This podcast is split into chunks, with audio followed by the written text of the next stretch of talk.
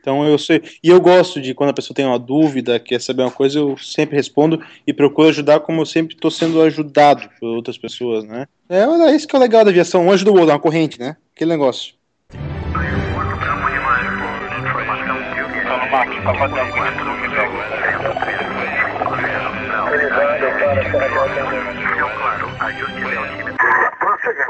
Chiquinha! Você não quer brincar de. Que que é isso? É um livro? Não, é um avião de quatro motores. Hum, deixa eu ver, deixa eu ver, deixa eu ver. Pois ele não voa muito alto, né? Oscar Limalfa, senhores aviadores, aqui é o Alexandre Salles e todos os meus sonhos com aviação acabam em tragédia. O avião vai explodir, vai explodir! Oscar Lima Alfa, meu nome é Ramiz e eu tô procurando um estágio. Pega meu e-mail no final do podcast. Oscar Lima Alfa, meu nome é Paulo Júnior, tô voltando mês que vem e à procura de emprego. Mas é assim mesmo, né, velho? É sempre assim. Oscar Lima Alfa, meu nome é Jean Moreira e a aproximação da pista 29 de Lusiânia é a coisa mais bizarra que eu já vi na minha vida.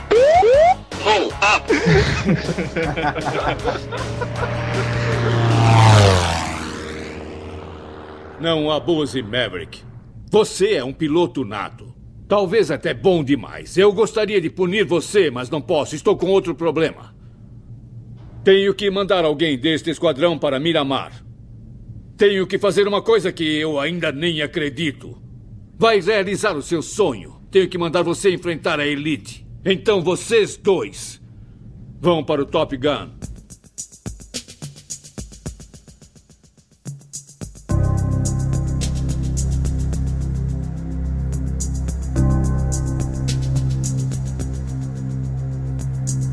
Então, senhores, estamos começando mais um CPCast, o podcast de aviação do canal Piloto. E eu tenho que começar falando, cara, que eu tô com uma saudade do caramba de conversar com vocês. Oh, de novo, Que velho. bonitinho.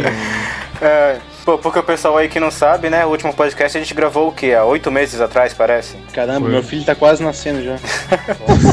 Pô, muita coisa mudou nesse tempo aí. Naquela época o, o Jean tinha algumas poucas horas de voo, o Ramis nem era checado. Se não me engano, nem eu era checado também. Não, aconteceu muita coisa. Eu já, eu já quase atropelei um cachorro, já quase tive um bird strike. Muita coisa aconteceu, cara. O Ramis tá quase universitário aí, né? Quase não, já sou, né? Um universitário, né? Quer dizer, Eu sou universitário agora. E como é que tá em competição tipo de horas de voo? Oito meses atrás a diferença até agora no momento. Como é que tá? Deu uma aumentada boa ou tá parado o negócio? Olha só, oito meses atrás eu tinha 49 horas. Agora, oito meses depois, eu tenho 50 horas. meu é melhor. Não, meu. Eu, eu- eu quebro o Salles no meio agora. Oito meses atrás eu tinha 40 horas, agora eu tenho 41 e meia.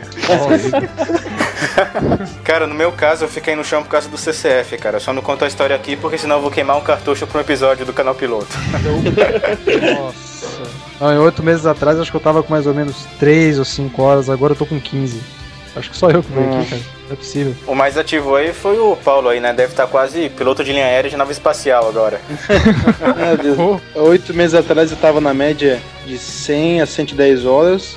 Agora eu tô com 310 horas. Caramba, 310, meu. Vou passar umas horas aí pra gente, você vende por quanto? pois é, dá um negociar esse negócio aí. Não, faz uma transferência do seu logbook pra nossa CIV. Que nada, que nada. Boa. Pô, cara, deixa eu apresentar um assunto aqui que eu vi no Facebook, cara. Eu acho interessante saber a opinião de vocês. Uhum. No Facebook, recentemente, eu abri um grupo do canal Piloto, né? Pra adicionar o pessoal que, que assiste os vídeos e tal. O pessoal é bem participativo lá atualmente. Aí um cara lá adicionou um vídeo dele fazendo um voo no aeroclube dele, pilotando Paulistinha e tal. Aí lá no aeroclube dele é obrigatório os alunos do PP, desde a primeira hora de voo, usar o uniforme exatamente igual do instrutor, ou seja, camiseta branca, com as berimbelas de duas faixas nos ombros, etc. Aí o pessoal começou a dar opinião lá, opiniões divergentes e tal. Queria saber o que vocês acham disso aí, dessa atitude de alguns aeroclubes, né?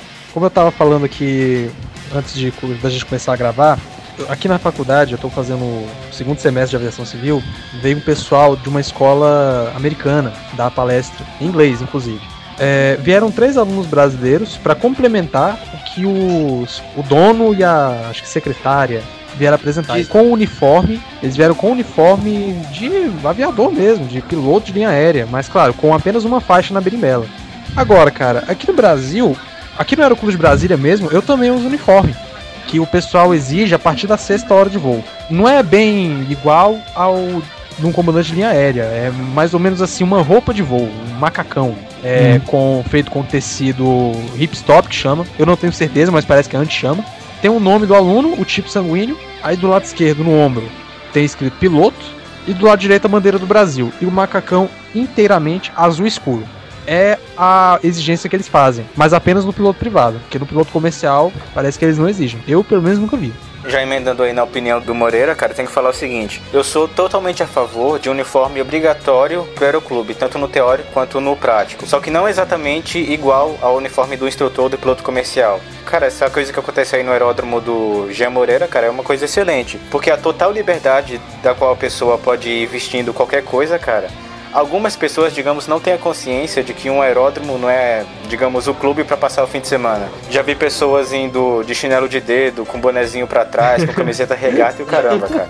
Não, cara, eu, eu não dou muita importância pra esses negócios assim de uniforme, não. Eu acho que o principal é a qualidade do aeroclube. Se ele dá um ensino bem embasado, ensina bem os alunos e essas coisas assim, pra mim tudo bem. Agora, que não pode deixar é, por exemplo, o cara entra no, no piloto privado e já coloca uniforme de, sei lá, de piloto de vai, do instrutor, vai, coloca a camisa branca, coloca a zimbrinbela no ombro, aí o cara faz as aulas lá e você acha o comandante MacGyver, né? Então, é foda, aí o cara sobe na cabeça e começa a ficar com as pessoas arrogantes, né? Eu acho que isso não, não agrega nada. Agora, se for uma escola boa que tem. que os caras ensinam desde o começo a ensinar umidade pros alunos, essas coisas, pra mim, sem problema nenhum usar uniforme, até usaria também. Camisa, eu acho que o que acontece, cara, na minha opinião, claro, eu acho que isso acontece porque o pessoal, o pessoal Jean, pera aí rapidinho. O Rami, você tá respirando no microfone, cara. Eu tô esperando o microfone? Tá, cara. Então, agora sim. Jean, tenta começar do início da frase, pelo menos. Ô, Ramiz, eu acho que isso acontece, cara, porque não é tirando conclusão precipitada, sabe? Mas eu acho que o, o cara que entra, o cara que tem a, a primeira visão da aviação, ele vê em filme, vê na televisão, a primeira impressão assim, ou então às vezes até em voo.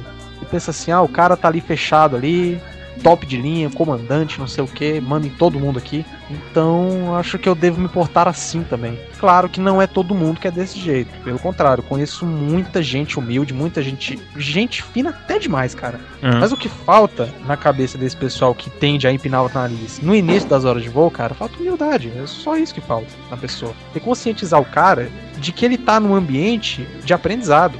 É ele não lógico. tá ali pra, pra voar, voar ali um Boeing, ele tá ali pra voar o, Exatamente. Começar, começar do, do início, começar a voar Aeroboeiro, o Irapuru, o que for. Exatamente. Eu vejo bastante pela, pela faculdade, né? Eu entrei na faculdade de aviação civil aqui de São Paulo. E, cara, é, é nítida a diferença. Por exemplo, você. Dos uns tempos pra cá, quando eu comecei a fazer o, o Aeroclube de São Paulo, não tinha tanta gente. Assim, pelo menos eu não, não tinha tanta noção. A aviação pra mim era pequena. Agora, esse ano pra cá, nossa, aumentou demais, cara. Só no meu curso lá da faculdade entrou mais de 1.500 pessoas esse ano. Onde você for no Brasil agora tem gente procurando aviação. E acho que eles procuram mais pela. Que pelos jornais estão falando, né, que tá faltando emprego, então a maioria das pessoas vai pelo dinheiro. Aí os caras começam a ver que tem aquele glamour, não sei o que, né, e já começam a empinar o nariz, cara. E é isso que, aí que acho que mata as coisas, porque é foda, você tá numa faculdade e o cara nem entrou num paulistinha, não sabe nem quem era o clube, porque acontece muito isso, o cara tá no primeiro semestre, ou sei lá, o cara nunca entrou num avião na vida e acha que, sei lá, sabe pilotar um Boeing e faz o Flight Simulator, sabe? Quer dar lição de moral em professor. E, meu, é, é complicado essas coisas. Acho que tem que sempre ter humildade, porque não importa o uniforme, essas coisas, o que importa é só atitude. Né? Eu sou meio contra isso aí, cara. Eu acho que lógico tem que ter respeito e não com uma regata de chinelo de dedo, né? Mas aqui o pessoal é zero estresse. Por exemplo, agora eu tô de shorts, né? Talvez daqui a pouco eu fazer um voo. É assim, não, não tem muito uniforme. Mas obviamente, para voo cheque, eu sempre coloco uma camiseta branca, uma gravatinha e uma calça preta. Pra demonstrar que eu tenho respeito ao examinador, né? Mas pro dia a dia, que é aquela correria aqui, que a aviação aqui é muito normal, digamos assim, né? Tanto que as, algumas escolas é, exigem uniforme e o pessoal acaba dando até risada, porque a molecada fazendo PP se achando, sabe? Uhum. Que aí já cresce até, ó, sobe a cabeça, né? Checa o privado e pensa que é piloto, sabe? E a pessoa vai ser piloto realmente depois de umas mil horas de voo, 500 horas de voo aí, mas até então a gente tá num aprendizado. Na aviação vai até o, o resto da vida, né? Todo dia a gente tá aprendendo uma coisa nova. Mas eu vejo aí no Brasil, que eu converso com o pessoal, muita gente ca- acabou de iniciar na aviação e se acha pra caramba, né? Tanto que eu tenho um amigo meu que é comandante da. Acabou saindo pra voar aqui. Ele falava que era ridículo, que os copilotos pensavam que era comandante lá no primeiro dia. Uma coisa que a gente tem que relevar nisso aí, cara, é que isso meio que varia de escola para escola. Por exemplo, tem um grande amigo meu que vive me mandando e-mails aqui, a gente acaba conversando quase toda semana. E lá na, na escola dele, ele começou o teórico de PP, né? Já no teórico de PP, cara, é obrigatório usar o uniforme que nem o de piloto comercial, cara. Eu não Eu respeito, problema, mas- cara. Desde que a pessoa tenha consciência do que tá fazendo, tá ligado? Ele, ele É. sabe que ele tá no aprendizado. Agora, uniforme é só uma roupa, não muda nada. Pra, pra mim não, não significa nada. Você sabe que se, você sabendo que você é aluno, que você não está ali pra aprender, agora você começar, só porque você tá usando uma roupa branca com um berimbela, você querer se achar melhor que a pessoa que tá do seu lado, sei lá. Justamente. Assim, não, tipo, bo Também acho. bobagem, cara. Você só vai perder, só. Você tá perdendo o conhecimento. E uma coisa que eu já vi pessoas que voam nesses aeroclubes que tem esses uniformes, né? Já vi eles reclamando o seguinte: que, por exemplo, na sala de teórico, a gente sabe que no fim da sala de teórico, meio que 20% do- das pessoas sobram, né? O resto vai desistindo ao longo do caminho. Uhum. Não vou dizer boa parte, né? Mas uma parte desse pessoal, querendo ou não, é aquele pessoal que entra por causa dos filmes, do glamour, etc. Não gosta muito da aviação. Uhum. Aí imagina, toda essa turma é obrigada a usar uniforme de piloto comercial. A parte dessa turma que acaba desistindo sai por aí, né, se sentindo comandante de Flight Simulator, etc, etc. Aí a parte desse pessoal que realmente quer entrar na aviação, cara, acaba sendo colocado na mesma cesta dessas maçãs podres, né? Mas Verdade. pelo menos, pelo menos essas pessoas não colocam em risco ninguém, né? O cara pode entrar no aeroclube lá, faz, colocar o uniforme, depois desistindo, tá, tá bom, porque se o cara se achar, ele vai se achar na rua, vai colocar foto no Facebook, alguma coisa assim, mas não coloca ninguém em risco. Agora o problema é quando o cara se acha e aí ele consegue realmente checar um instrutor, vira um piloto de linha aérea com, sei lá, 500 horas e se acha o comandante, aí que começa a sair as cagadas, né? Sabe o que eu defendo? Eu defendo que no, no curso teórico de piloto privado já tenha logo de cara o CRM. Eu ainda não fiz esse curso, aqui na faculdade tem CRM, mas pelo que eu andei lendo, o CRM é ótimo para quem quer aprender a fazer a coordenação de cabine, sabe? Não, não ter essa coisa assim de, ah, eu sou o comandante, eu faço isso aqui, você cala sua boca e fica sentado aí. É. Igual o Ramin estava falando, quando o cara vai no aeroclube sozinho, começa a querer se achar falando, ah, faça o meu brevet porque eu tenho 5 mil horas de Flight Simulator. Tem essa famosa história, né? O que, que isso tem ver, né? Totalmente, o cara vai ser totalmente ignorado, não vai adiantar. Ele vai se auto-excluir da, digamos assim, Do da grupo, sociedade é. aeronáutica, entre aspas. A sociedade das pessoas humildes, entendeu? Que, que gostam de fazer amizade, sabe? Que respondem as perguntas na maior paciência do mundo. Aos poucos ele vai se auto-excluindo. Aí quando ele vai ver, não vai ter contato nenhum, não vai ter amizade nenhuma, não vai ter base nenhuma. Uma coisa que é imprescindível na aviação é contato, né, cara? É QI. É tudo no QI, velho. Se Verdade. você não conhece ninguém, você, você pode ter 10 mil horas que os caras vai pegar alguém que eles conhecem. Não É. E querendo ou não, mesmo você sendo totalmente comunicativo, se você não for um pessoal aí da parcela dos pilotos humildes, pilotos agradáveis, etc., você não vai conseguir fazer amigos e contatos na aviação, né? Esses negócios aí de janeiro empinado não acontece só na aviação, cara. Acho que é geral na sociedade, né? Qualquer área que você for procurar, médico, advogado, sei lá, qualquer coisa, sempre tem, cara. E essas pessoas estão em qualquer tipo de lugar. Principalmente na aviação. Dizem que o médico, como é que era a frase? Tem um amigo meu que faz medicina, que o- os professores dele falam quando os caras de medicina estão na sala, como é que era a história? Um professor de medicina se acha Deus, e um aluno de medicina tem certeza.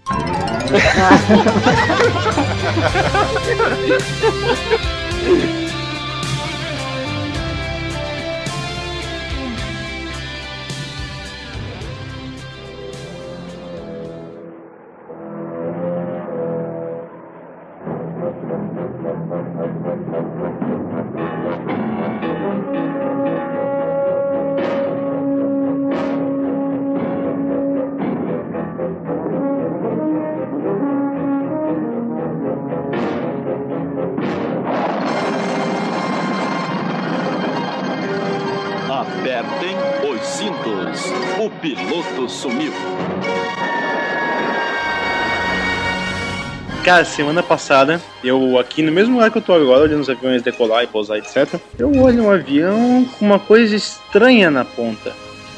Tipo um toolbar. e daqui a pouco despenca. Aquela porcaria daquele toolbar. Caramba! O idiota do aluno esqueceu de tirar o toolbar. E decolou com a porcaria. Checklist pré-voo pra quê, né? Tu acredita nisso? Foi a coisa mais linda aquilo, caindo no meio da runway e eu tava aqui perto, dá pra gente escutar a conversação do, da- do ground, né?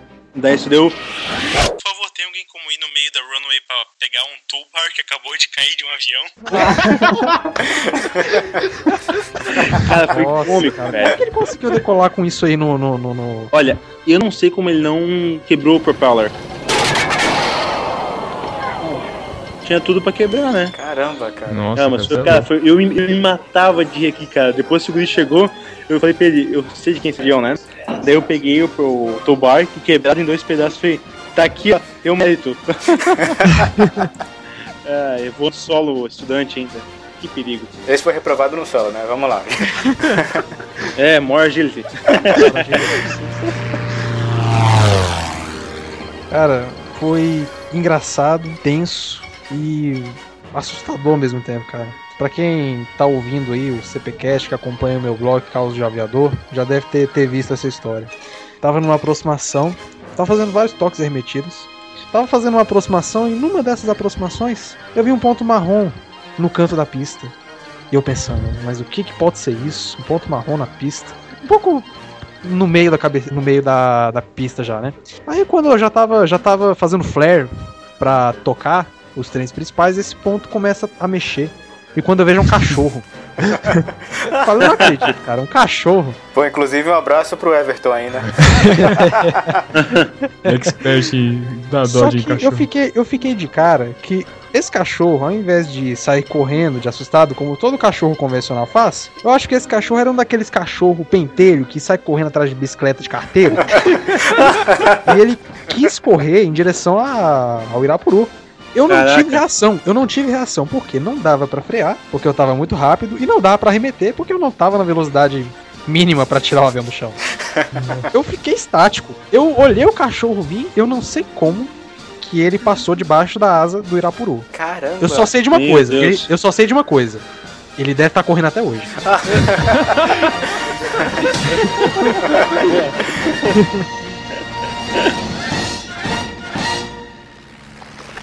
O capitão ao menos informou qual é a expectativa de vida dos pilotos por aqui?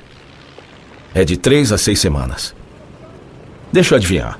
Vieram pra cá porque acharam que seria divertido pilotar um avião? Ah, voltem pra casa enquanto podem. Esse cara sabe fazer amigos, hein? Os amigos dele estão todos mortos.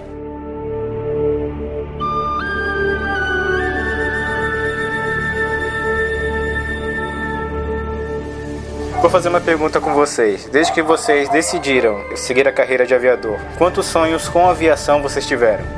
Nossa. Nossa. Nossa, É, Antes Olha, de eu, eu- começar o curso de piloto privado, é até meio estranha essa história, cara. Porque assim, antes de eu começar o curso de piloto privado, eu sonhava com o avião todos os dias. Mas sempre olhando o avião de fora. Nunca, nunca pilotando. E todos esses aviões caíam. Teve um sonho que eu até achei, achei engraçado.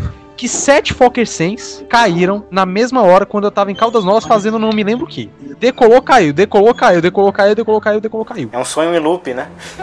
É, todos os sonhos que eu tinha, essa aeronave caía. E o mais misterioso, que depois que eu comecei o curso de piloto privado, parou.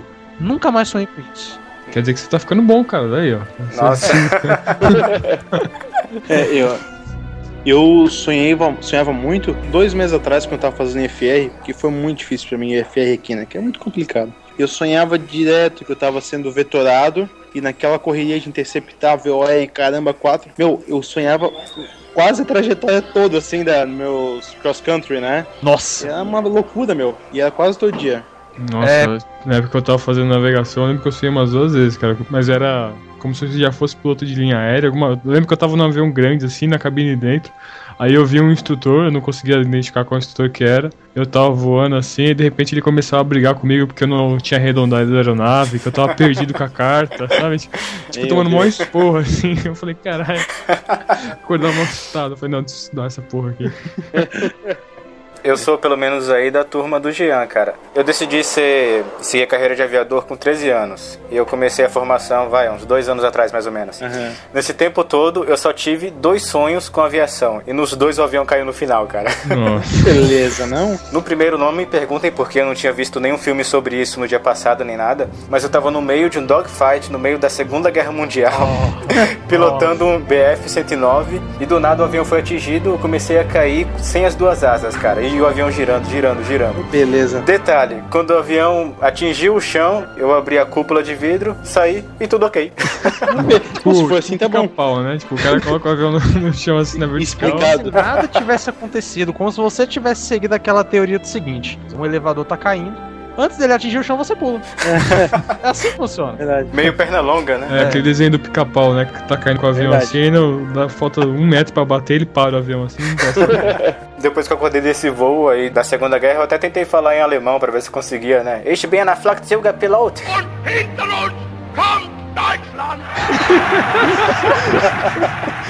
Pô, cara, e o segundo voo, cara, eu acordei assustado porque foi, o quê? Uma semana atrás. Uma semana não, cinco dias mais ou menos. Eu tava voando nesse sonho com um grande amigo meu, Barreto. A gente tava fazendo uma navegação com Paulistinha sobre o litoral de algum estado, não sei recordar qual estado. Aí do nada o motor entra em pane. Aí tudo ok, o avião começa a planar.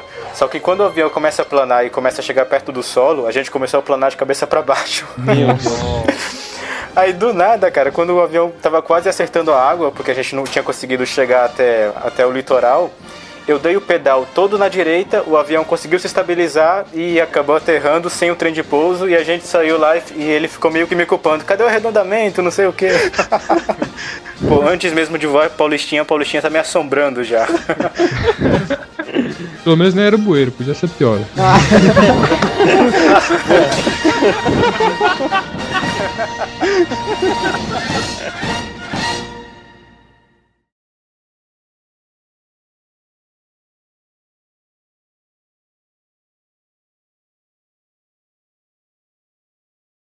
Isso não tá gravando, né? Porque tá gravando, mas eu não sou maluco de colocar no ar, né?